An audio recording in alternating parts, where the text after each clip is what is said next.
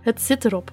Acht afleveringen lang gingen we samen op zoek naar de skills die je nodig hebt om je loopbaan naar een hoger niveau te tillen in de 21ste eeuw.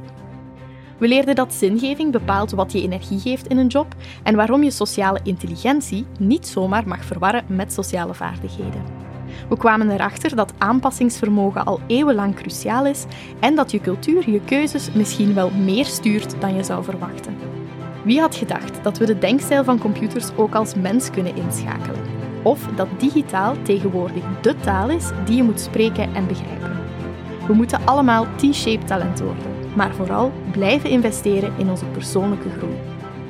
Bedankt voor het luisteren naar Skills for the Future. Wil je meer weten over talentontwikkeling of over hoe je meer uit je loopbaan kan halen? Volg Motmans en Partners dan zeker op LinkedIn en andere sociale media. Of neem contact op met onze HR-experten via www.motmansenpartners.be voor een vrijblijvende kennismaking. Heel graag tot in de toekomst.